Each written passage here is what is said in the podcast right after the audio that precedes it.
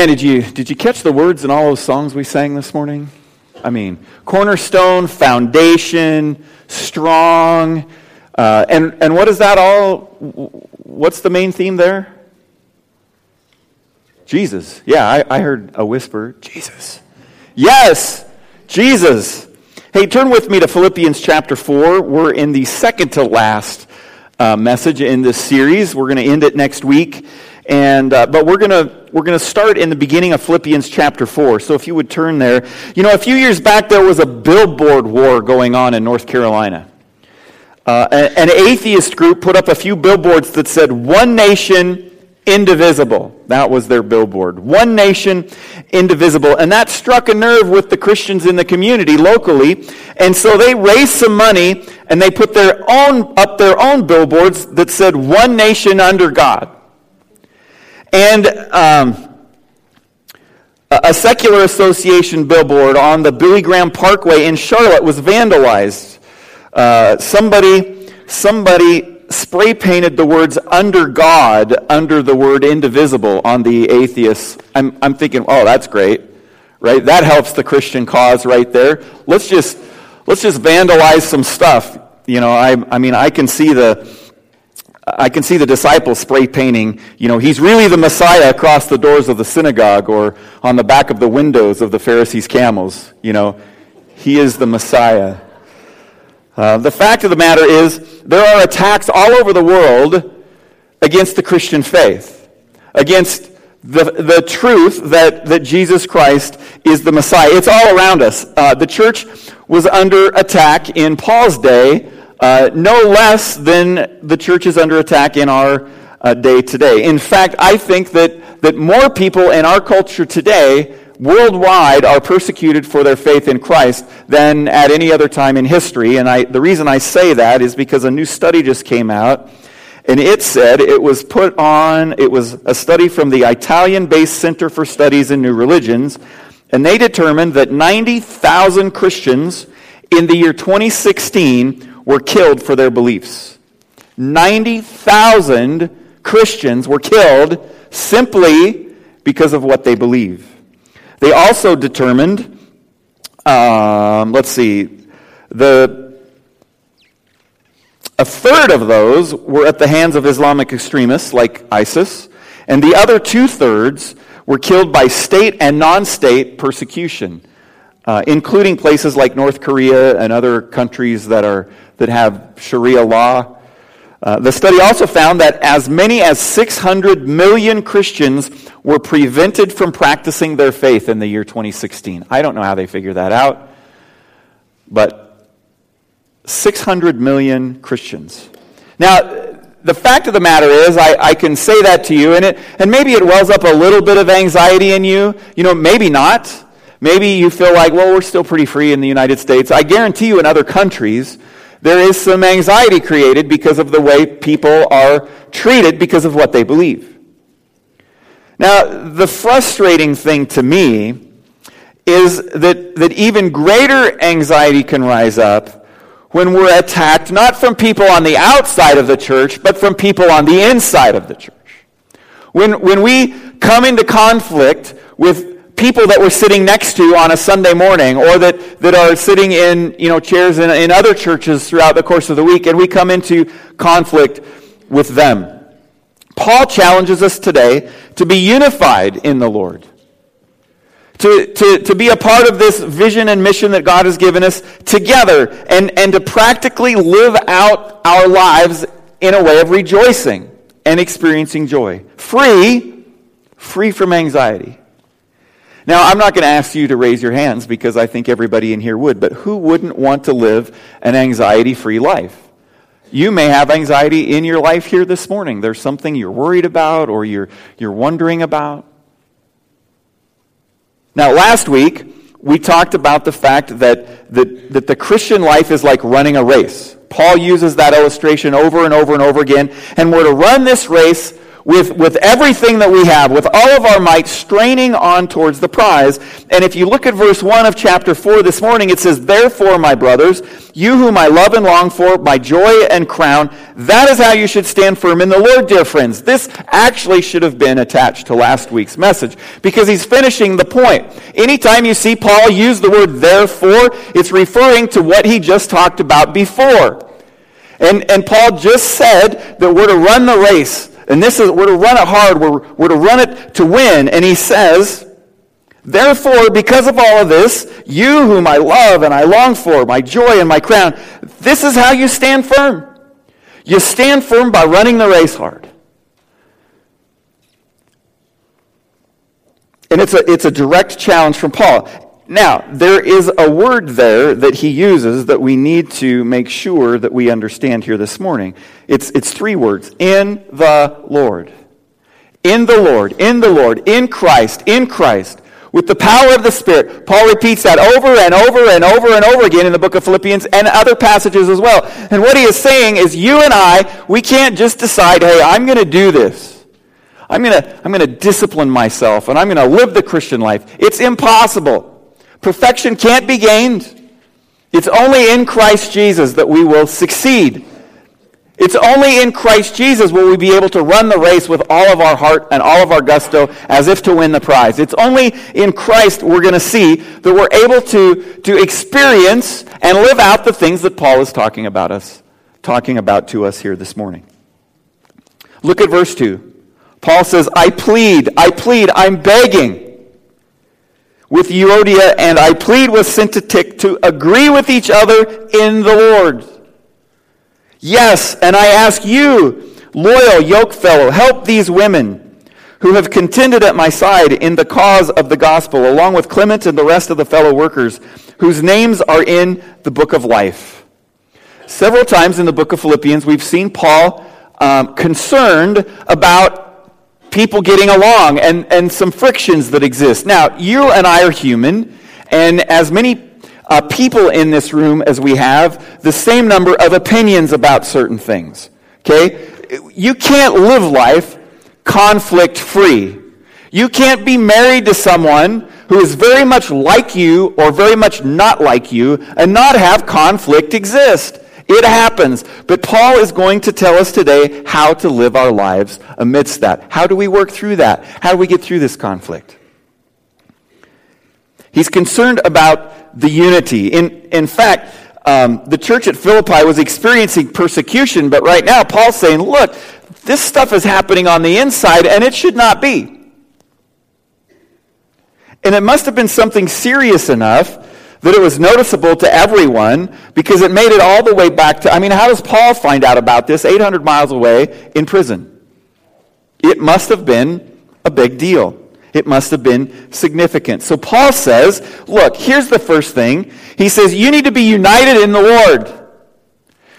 You need to be united in the Lord. Now, Euodia and Syntyche are women. The guys in here saying, well, that puts us off the hook, right? No. They're both believers because Paul says that their names have been written in the book of life. He says that earlier in the passage.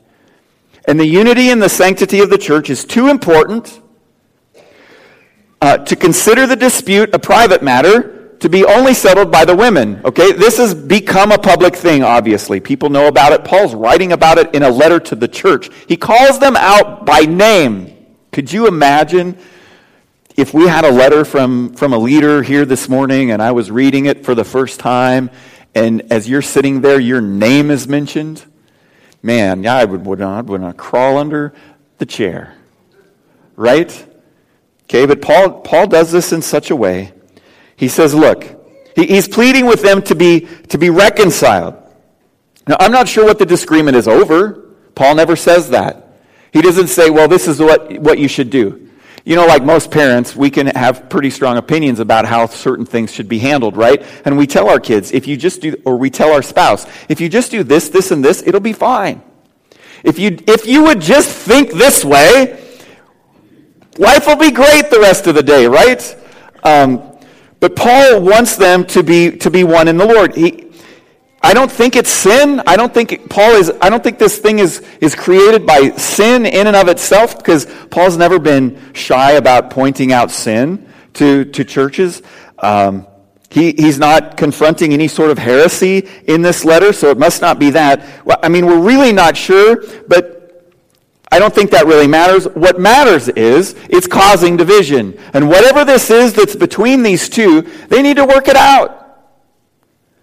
You know, you've gotten that way with someone before, right? You, you, you're so angry or upset at someone that, that you even cross across the street to walk on the other side uh, because you don't want to face them. You don't want to look them in the eye, or, or you avoid them. You know, you see them at Walmart and you go the other way and you go do other shopping first before you have to come back to the aisle that they're in. I mean, that's, here's your sign, right?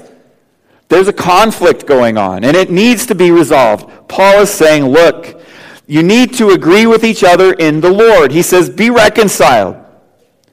In fact, I don't think there's anything more destructive in a church fellowship than people that are at odds with each other, right?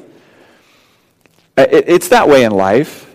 If you know, if you have a close family and you or or maybe you don't have a close family and it's because there's conflict in there, you can see how destructive it can be. You can see the anxiety that's created from that. You can see the anger, the self-righteousness, the the selfishness, the I'm right and they're wrong. The hey, we need to they need to think the way that I do and then everything will be okay. I mean, that's sort of how we think oftentimes. And Paul says, "No, you need to be reconciled." In Romans chapter 12 verses 9 and 10, Paul says this, "Love must be sincere. Hate what is evil, cling to what is good, be devoted to one another in brotherly love. Be devoted to one another in brotherly love. Honor one another above yourselves. You can honor someone and disagree with them. Unless they're a Raiders fan. I mean, we think that way, right? Um, yeah, you're for this school or that school or this team or that team, and, and, and honestly, really, it's we can just get along. We can cheer for our own team, and then at the end of the day, it's, hey, let's go, you know, let's go have a cup of coffee. And hopefully the person whose team won doesn't gloat. They probably will, right? Um, but that's okay when it's around sports, right? No, no. Uh, Jesus says that if we hate our brother in our heart, it's as if we have killed them. He, he equates it to murder. Um, it's, and, and I think it leads to sin. This division, it, it, it occurs as a disagreement or an offense, right? Somebody hurts your feelings, and, and then you're like, okay, well, fine. Then I'm going to drop the ball on this, or I'm not going to talk to them here, or whatever. And you tell several other friends that this person mistreated you, and then, then what happens? Not good. Division. Division. Um, Euodia and Syntyche, we see here, our leaders in the church, especially leadership, needs to uh, be one and not be divided. Uh, he says, Paul says that they have contended at my side, along with Clement and the rest of my fellow workers. They're respected. They're hardworking women. And now this fracture in their relationship is affecting the church to the degree that Paul, 800 miles away, has heard about this in prison. I mean, he's, he's sort of handcuffed, right? Not a lot he can do, but words. And, and he's giving them those words right here. And uh, now, what happens when you have a conflict with someone? What, how, do, how do Americans typically, well, people, typically handle conflict? I know how I can tend to handle conflict. It's like just hope that it goes away, right? Just ignore it. If honestly, if I just don't say anything to this person or or whatever, it's it's just gonna it's it's just gonna go away. Don't just hope it goes away, because it's not going to. Um, I mean, this is the case with many of us, I think. We just ignore the fracture exists, and, and we sort of go on and we trudge forward, and, and we hope we hope that life will just get back to normal. How many times in your marriage have you done that? You've not sat down and talked about something that occurred, and you hope that it just goes away. But what the best thing to do, it would be to sit down and talk about what it is and resolve it. But don't just hope that it goes away, because when we hope that it goes away, it, The same thing happens to what happens to our highways in the wintertime. You know, in the, in the, at the end of the spring and in the fall, when you see the guys out there and they've got those big high pressure things and they're blowing all the dirt out of the cracks and then they're filling the cracks with tar. Why do they do that? They do that because in Wyoming winters, when it's minus 14 one day and it's 38, 40 degrees the next, snow melts and where does water go? It goes down into the cracks. And at night, what happens? It freezes. And what does ice do when it freezes? It expands. And the crack gets bigger. It's exactly what happens in our relationships.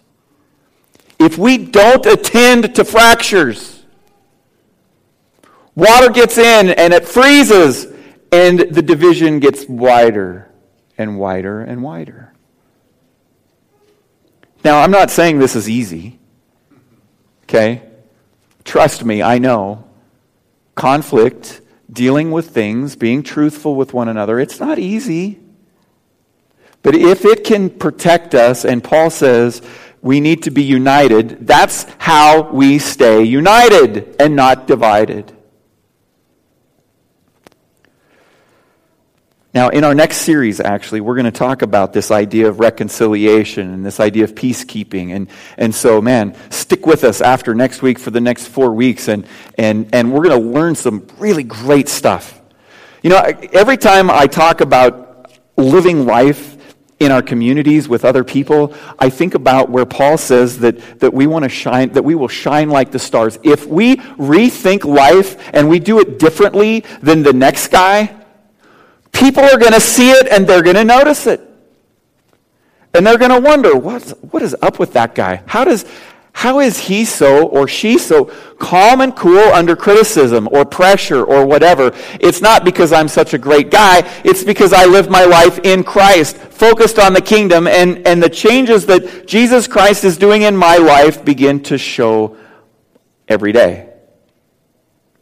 You know, how you, how you treat the waitress at the restaurant, how you, how you treat the the lady at Walmart that just ran over your foot with her shopping cart. Right? You're, you're standing in a long line at Walmart. Nobody likes to do that, but we all do, right? Because there's never enough checkers. Doggone Walmart, I'm never going to shop here again, blah, blah, blah. And then four days later, you're there. Right? You can't go to Kmart now.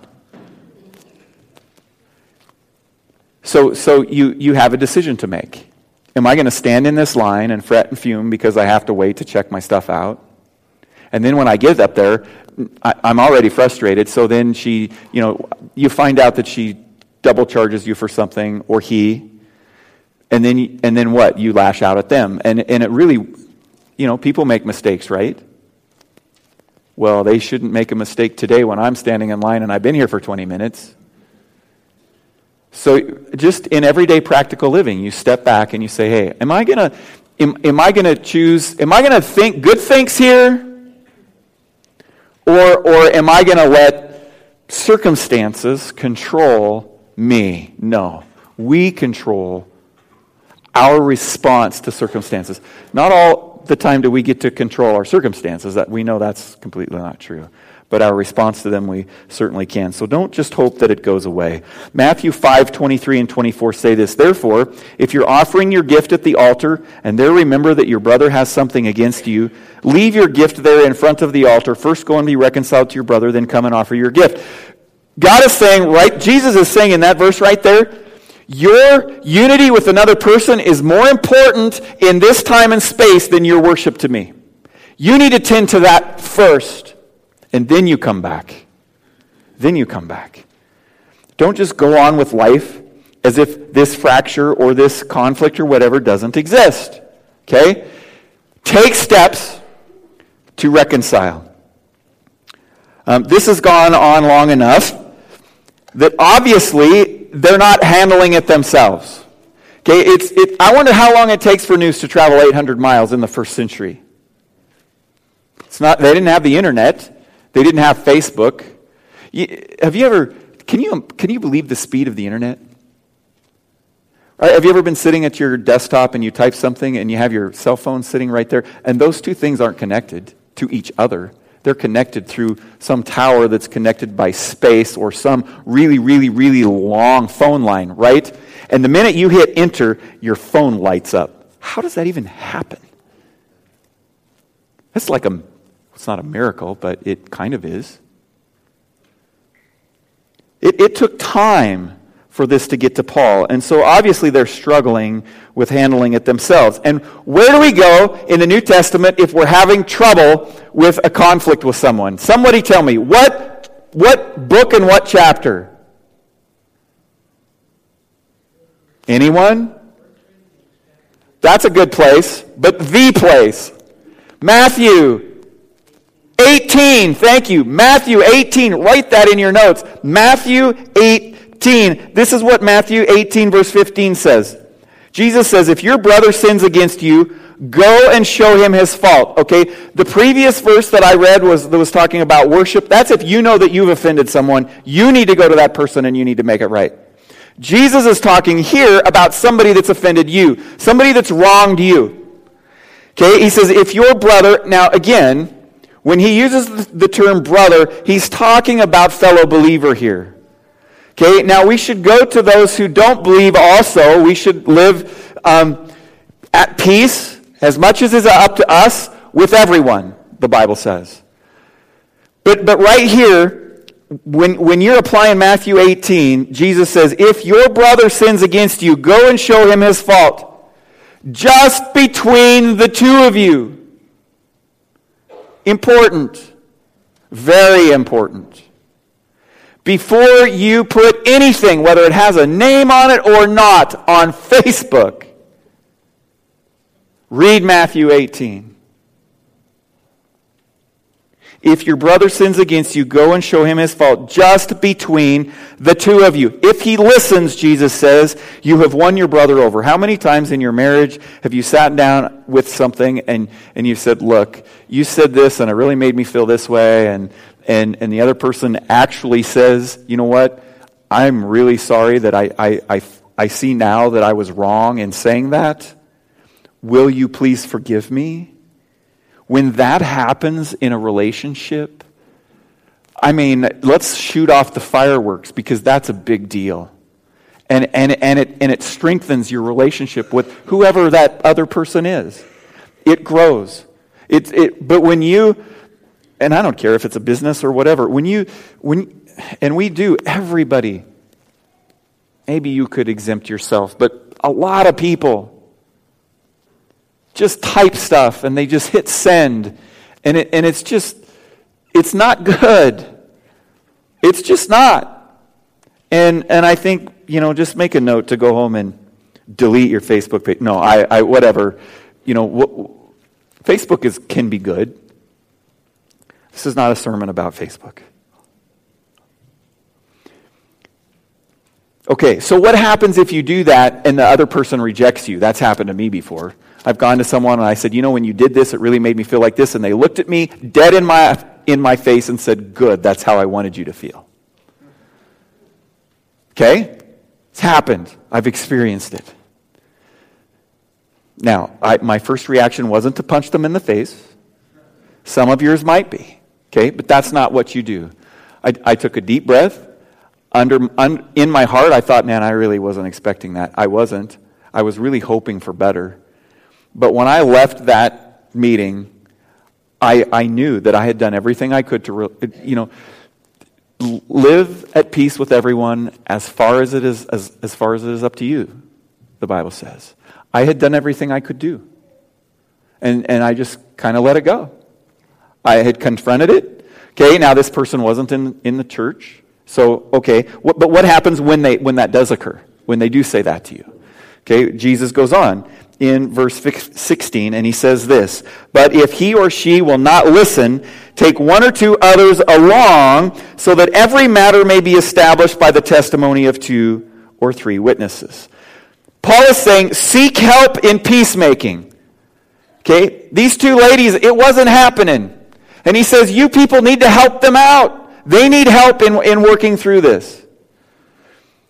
Okay, it, it, Jesus says, so that every matter may be established. Now, when you were little, if you had a brother or a sister, who always got in trouble when something bad happened? It was always the second kid to go to mom. Because the first kid always told their side of the story, and it wasn't always true. Right? Spoken as a true oldest child, I believe. Okay, right? I mean, you know, there's always another side to the story. There was a pastor who had a similar situation.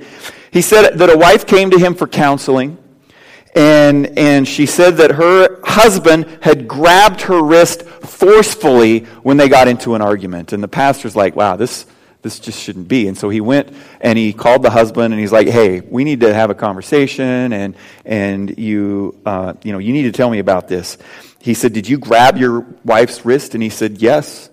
Yes, I absolutely did. He said, but, but there was a knife in that hand and she was swinging it at me right? That's what this other person is for, to be an unbiased, or these other two people, unbiased mediators to say, all right, let, let's help you find a solution here. A neutral party. That's what Jesus is talking about in Matthew 18. They're not witnesses to take sides, although that's what we do, right? We feel justified in a situation, and, and we gather up three or four or five or six or other, whoever will listen to us tell our story, and who say, oh, yeah, yeah, you shouldn't. I mean, the church, our church has made decisions like that in the last 20 years. And people on the outside have said, how dare you treat this person that way? How dare you act in this, in this way? And they're only hearing their side. The point is reconciliation and unification and, and solving this deal. Not to say, well, you're right and you're wrong and whatever. Well, what if they're both right? What if they're both wrong? But they just can't see it. That's what these other people are supposed to be a part of doing. Maybe, maybe, you have, maybe you've tried your best at reconciling with someone and it hasn't worked.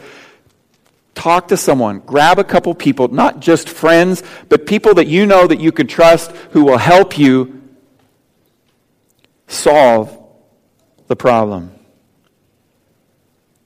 Because our, object, our objectivity is often skewed to our side.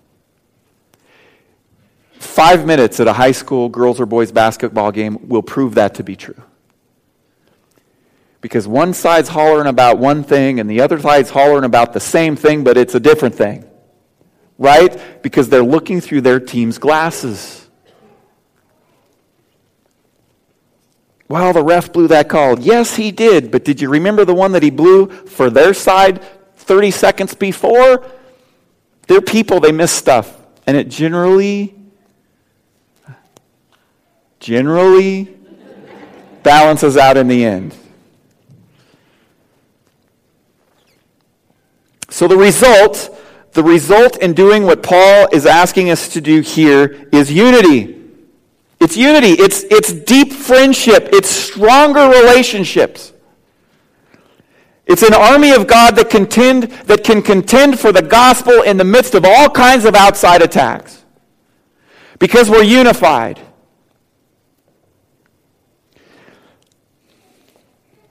Now, what are those things that create anxiety in you? Because there's a plethora of sources, right? health, economic trouble, tragedy, death, work stress, expectations, busy schedules, lack of sleep, sleep life altering decisions, educational studies, relationship difficulties, and those are just the ones the Andersons have experienced this month. And we're only eight days in. No, I don't know if we've experienced all of those, but maybe you're kind of feeling that way. There's a study called The Economic Burden of Anxiety Disorders, which was commissioned by the ADAA and based on data gathered by the association, was published in the Journal of Clinical Psychiatry, and this is what they found. Anxiety disorders are the most common mental illness in the United States. With 40 million, that's 18% of the adult population age 18 and older affected by an anxiety, what they would say, disorder. It's the most common mental illness, surpassing even depression in numbers. It's number one. Think about that. Number one. Here's, Here's what they also found anxiety disorders cost the U.S. more than $42 billion a year, almost one third of 148 billion total mental health bill for the United States goes to anxiety disorder. And Paul says, you don't have to have it in your life. An American, in American women, anxiety is number one. Number one. And in men, it's only second to alcohol and drug abuse. Life can cause anxiety. And it's no different today than it was when Paul was. Now, in an obvious attempt to stem the tide, according to Psychology Today, in 2008, 4,000 books were published on happiness. 4,000 books. It's not working. We don't need another book. We need a Savior. We need Jesus Christ. We need the Holy Spirit. Now, I'm not saying that it's not something that we shouldn't.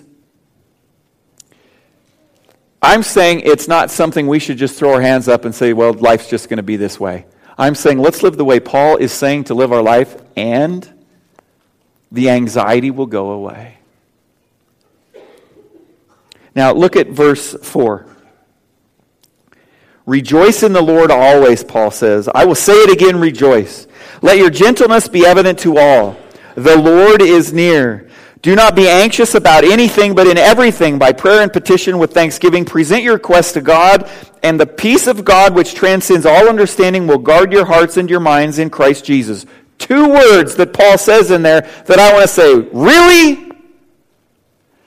No way, Paul. No. I want something. I want to be anxious about something I want to hold on to something. How can I have a pity party if there's not some anxiety I can hang on to? Paul says, don't be anxious about anything, but in everything.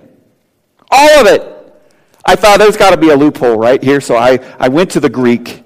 I went to the Greek and I looked it up, and the word that is used, uh, the Greek word is, is pas, P A S. Actually, it's pas. There's a little emphasis mark there. And, well, you may have guessed it. It means everything.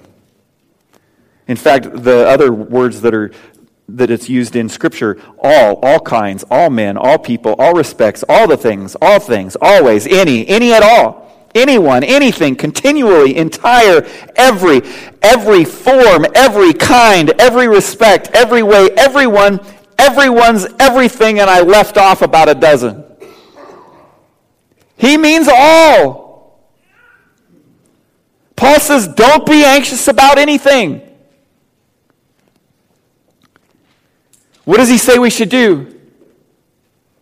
Rejoice. Rejoice? I mean, come on, right? There's times when bad things happen and, and we have a right to not rejoice or be joyful. And, and there's times when it's making me anxious, and you're telling me, Dave, that I'm not to be anxious? No, I am not telling you not to be anxious. Paul is telling you not to be anxious. The Holy Spirit is saying, if you, you don't need to live this way. You don't need to live this way. Here's the thing, okay? Rejoice in the, in, rejoice in the pain caused by cancer? It's question. Rejoice in the pain caused by a tragic loss. Rejoice in the loss of a job or the loss of a retirement due to economic downturn or in the loss of an unborn child or a hailstorm that wiped out 90% of your crops. You fill in the blank. Am I to rejoice for that? Am I to rejoice in that? Is Paul rejoicing because he's chained in prison? Does Paul say that? I don't think that's what Paul is rejoicing in. because Paul gives us reasons that he's rejoicing. He's rejoicing because he was able to witness to the guards because of the circumstance he's in. He says that the increased boldness to my fellow Christians, I rejoice in that because I'm in this position. Um, they're, they're able to stand their ground. I don't think it's his circumstances that Paul is, is focusing on? Is it? It's in Christ. It's in the Lord. It's in the Messiah that we rejoice.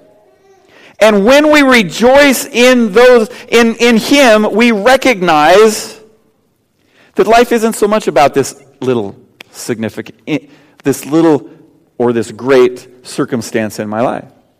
It's not just that. You see, we can rejoice that our God has never and will never change. You see, He is all powerful, all present. He's all knowing. He will not make a mistake. And He promised to be with you and with me to the very end of the age.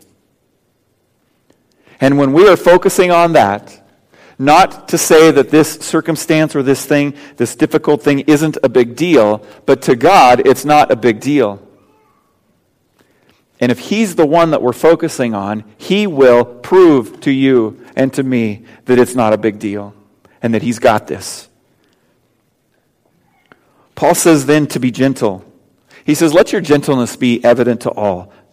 And, and maybe there's some of us in this room that, that, that gentleness is not your default. And, and you need to ask God to give you strength to not be so harsh to treat people gently,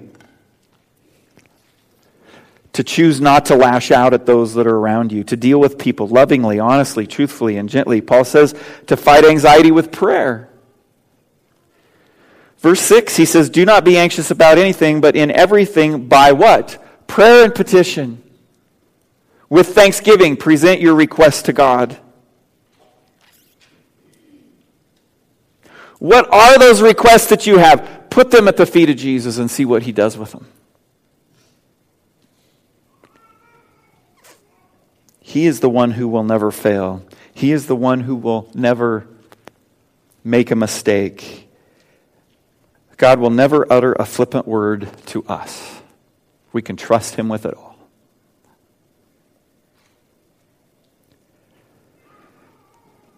You have anxiety this morning? Turn it over to Him. Let Him have it. Let him have it. I know you want to hold on to it. Uh, maybe even for you, it's become part of your identity. Let it go. Rethink your life and what he says, what Paul says, what God says your future can be, and let it go. Maybe you want to hold on to it because you, you want to hold a grudge against someone. Is that right? Giving everything over to God is scary because what does that mean? It means that I'm giving up control. I'm, I'm letting Him make those decisions. Psalm 108, verse 4 says this For great is your love, higher than the heavens, your faithfulness reaches to the skies. You see, prayer works. We see examples of it in King David's life. He's honest, he tells God how he's feeling. He lets him know as if he didn't know that before, right? But, but when we do tell him, it's like something happens in us. It's like, well, he does know. He did know before, but now I know he knows. Philip Yancey says this If prayer stands as the place where God and human beings meet, then I must learn about prayer. Most of my struggles in the Christian life circle around the same two themes why God doesn't act the way I want God to, and why I don't act the way God wants me to. Prayer is the precise point where those themes converge. So if, if you could be sitting in a chair and you're in your office or whatever, pull up another chair and set it right there. And just, that's Jesus sitting there. I mean, that's how real he is and should be. Now, this conversation that goes on here, what, what is that? That's prayer. And, and in that communication where you're listening and speaking at times, that right there, that's where those two things converge. That's where they meet. What you want God to do and what He wants you to do. And when, when we come to this place and we, we do it in a real way, we begin to rethink things. Things begin to change in our hearts and in our minds, and we understand. We, we, this, this peace of God which transcends all understanding, that's the result. Have you ever wondered how you would respond in a really sticky situation? I mean, one that, that's life or death? On Thursday morning, I, I sat and prayed with Gloria Stahl and Gary and others who had gathered to, to be there in the waiting room for Gloria's open heart valve replacement. Okay? She's going to have the part of a pig attached to her heart. Now, I know there's, there's those here who have, who've, who've fought cancer, and there's times where you, you wish that it was over, and now you're beyond that, and you're thankful for that. I'm just, I, I, for, for two weeks, I've been trying to wrap my mind about what, what it would be like for me to be facing a surgery like this, where they're going to open, they're going to open me up, they're going to stick a thing in there, and they're going to crank it, and it's going to pull my ribs apart. They're going to stop my heart. Stop it. Stop it. And, and I think, how, what, what sort of feelings would I be having? And I tend towards anxiety. It's easy for me to be anxious about something. Holy smokes. And I'm sitting in front of this woman, and I mean, we're like talking about football and all sorts of other things, and she seems to not have a care in the world. And I'm like, Gloria, you inspire me. Now, she could have been just putting on a good face, maybe, but I don't think so. I think it was real. And, and I think that that reality was in the fact that, that her life was in God's hands and whatever He wanted to do with it, He was going to do with it. And she's just taking the next step, and that's okay. Trust, faith. That's how I want to be. And, and Paul says that, that this is the peace of God which transcends all understanding when we experience life like he's saying to experience it right here. It can be you and me facing something, and we're like, you know what? Other people are worrying about this a whole lot more than I am because God's got this. It can be a reality for all of us. She uh, came through the surgery great. They had her up in a chair yesterday. It's just, I mean, it just blows my mind. I'm like, just lay me on my back for two months, okay? If you're going to do that to me, um, I don't know when she's going to be coming home, but so far things are, her recovery is, is off to a great start. And I think one of the reasons for that is because for weeks before we've been praying for her. Look at verse 8. This is the last point. Finally, brothers, whatever is true, whatever is noble, whatever is right, whatever is pure, whatever is lovely, whatever is admirable, if anything is excellent or praiseworthy, think about such things. Whatever you have learned or received or heard from me or seen in me, put it into practice, and the God of peace will be with you. Finally, Paul says, think about good things. Think about good things. Think the good, the good thoughts. Change the things that you think. And I say that because of that Dr. Seuss book, Oh, the Things That You Can Think. Oh, oh, the things, the good things that you can think, Paul says. Think about good things. And, and I don't think Paul's limiting it, our thoughts at all because Paul uses the word whatever. Whatever. Get up in the morning, but whatever you're thinking, let it be a good thing. Let it be whatever is good, noble, true, right, pure, lovely, admirable. And he goes on, think about these things. There's no limit. Think about them all day long. Think about them all night long. Dream about them. Limit, I think, your intake of yuck and, and that's all kinds of things media related, you know, um, attitude related, uh, just so many things. Paul says, whatever, whatever, think about these things. And then, and then Paul has the audacity. Because I'm really good at thinking stuff, right? Are you? I can think about stuff all day long. But it's this next sentence that he says. He says, put them into practice. Don't just think about them, do them.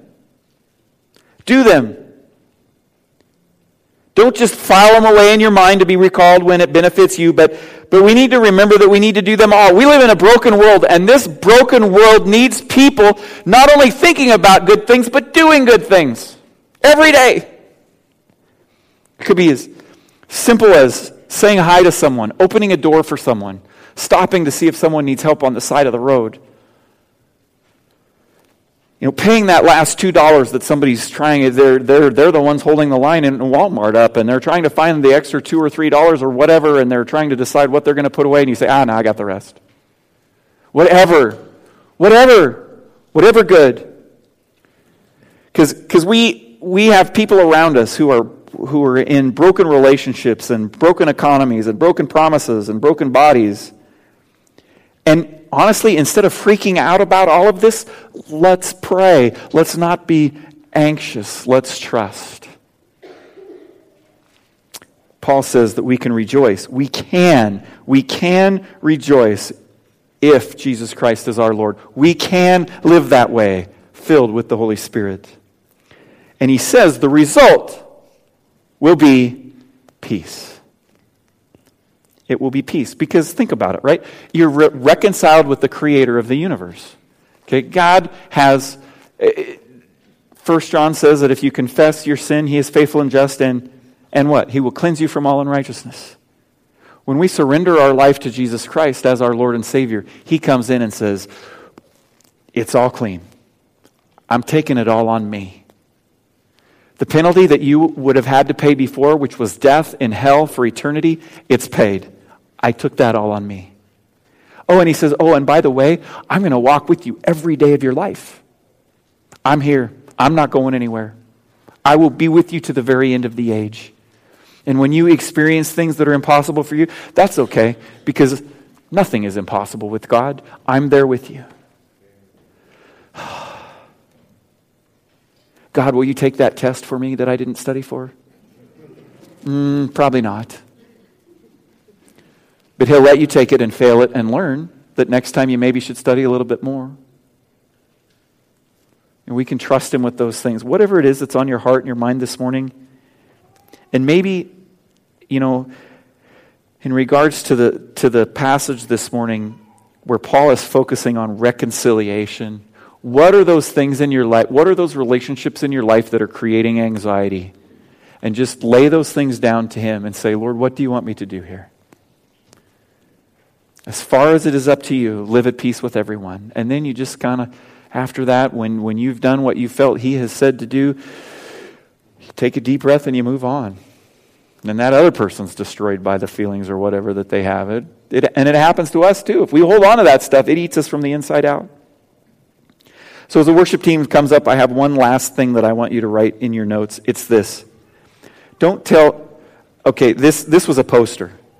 It said, I don't, tell God, I don't tell God how big my problems are. I tell my problems how big my God is. Okay? It's kind of cliche, I know. But it's, it's true. Um, I, I tell God how big my problems are, actually. And He says, you know what? I'm, I'm bigger. I'm bigger. Paul says, bring your requests to God. Lay your problems at, my, at, at, at the feet of Jesus. And when you do, every day, remember how big He is. He created you, He created all things. And when we do that, we it's, it's uncanny. You've probably been there. You just get this sense of peace that, you know what? This is going to be okay. Not because I'm a great person, but because of Jesus Christ in my life. Um, let's stand, and we're going to close in this final song. The ushers are going to come and take our morning offering uh, as our final act of worship. Father, thank you. Father, I, I pray that, that a couple things, Lord. I pray that if there's broken relationships, that, that Father, that we all would just lay those down before you and that, that we would see your power work in those and that they would, that, that unity would occur.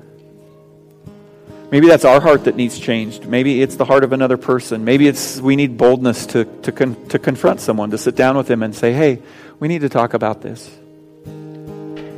Father, I pray that 2017 would be, would be a year where, where, where peace and, and the lack of anxiety is just, just raises up in us. We experience that.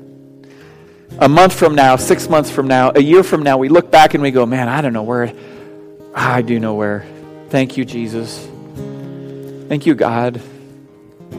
Let him have it. Let him take that and it will melt like the snow on a 60 degree day.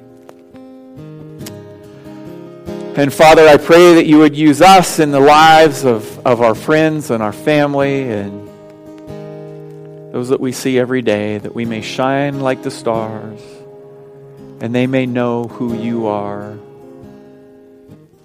and they may experience the peace and forgiveness and life that we experience ourselves. In Jesus' name, amen.